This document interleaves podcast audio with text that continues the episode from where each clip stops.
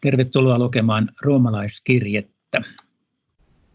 Ihmisen elämässä on paljon tärkeitä asioita, mutta tosi tärkeitä on aika vähän. Lähinnä se, että pitäisi pärjätä jotenkin itsensä kanssa, jotenkin toisten ihmisten kanssa ja myös Jumalan. Roomalaiskirje puhuu kaikista näistä asioista.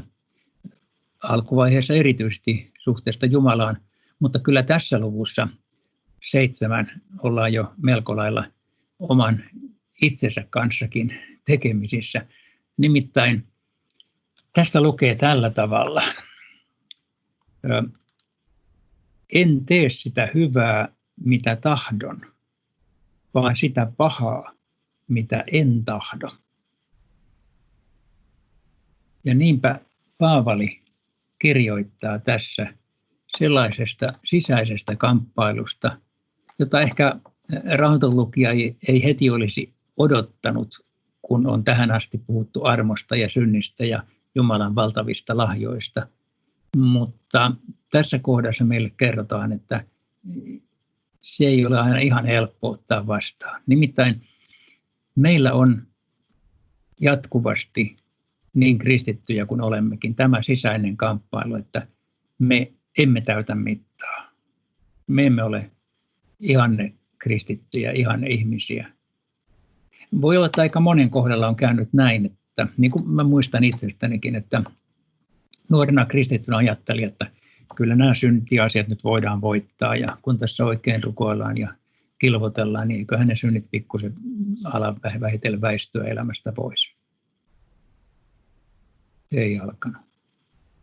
Pikkuhiljaa huomaa, että vaikka kenties mitään suuria ulkonaisia rötöksiä ei tekiskään, niin joka tapauksessa elämässä on jatkuvasti ylpeyttä ja kateutta ja itsekyyttä ja pahoja sanoja ja pahoja ajatuksia. Ja joskus tämä sisäinen pahuus, jonka tajuaa ainakin Jumalan edessä, niin se joskus tuntuu ihan ylitsepääsemättömän hankalalta.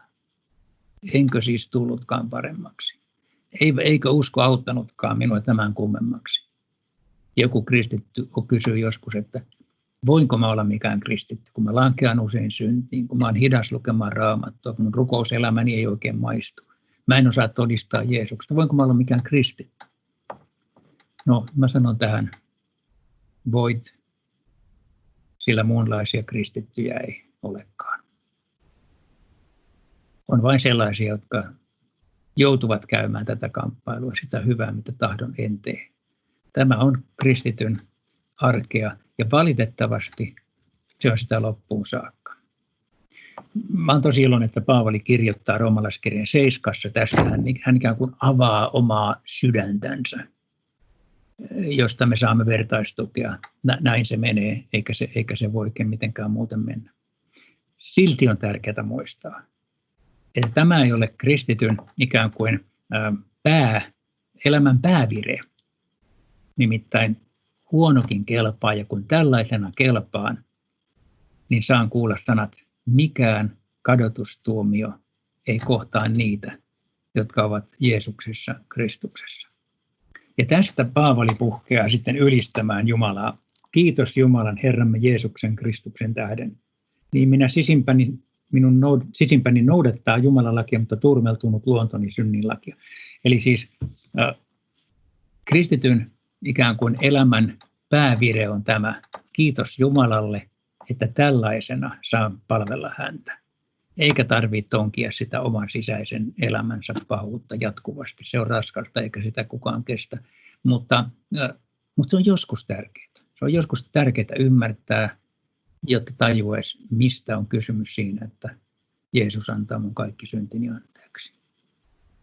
Tässä roomalaiskirjan kahdeksannessa se on huikean hieno luku, se kannattaa lukea, se on roomalaiskirjan ehkä ihan, ihan superlukuja ilman muuta. Sieltä nostaa vielä pari jaetta esille. Siinä Paavali kirjoittaa, että emmehän tiedä, miten meidän tulisi rukoilla. Henki itse kuitenkin rukoilee meidän puolestamme. Jopa siis Paavalikin sanoi, että ei hän aina tiedä. Ei hän aina osaa rukoilla. Mutta ei se mitään. Jumalan henki vaikuttaa musta rukousta. Se vaikuttaa kadulla kulkiessa ja sen maatessa ja Jumalan henki rukoilemaan puolesta, niin ei mun tarvitse olla hyvä rukoilija, riittää, että mä oon huono. Sitten vielä yksi aje roomalaiskirjan kahdeksannesta luvusta. Kaikki koituu niiden parhaaksi, jotka rakastavat Jumalaa. Hän on suunnitel- jotka hän on suunnitelmansa mukaisesti kutsunut omakseen. Tämä on siis kahdeksannen luvun jakeessa 28. Tämä on tärkeä kohta myöskin, ihan sieltä raamatusta löytää ja vaikka alleviivata. Silloin kun on elämässä vaikeita asioita, niin voi ajatella näin, että tällä on jokin merkitys, Jumala on sallinut tämän ja Jumala on erikoistunut kääntämään pahan hyväksi.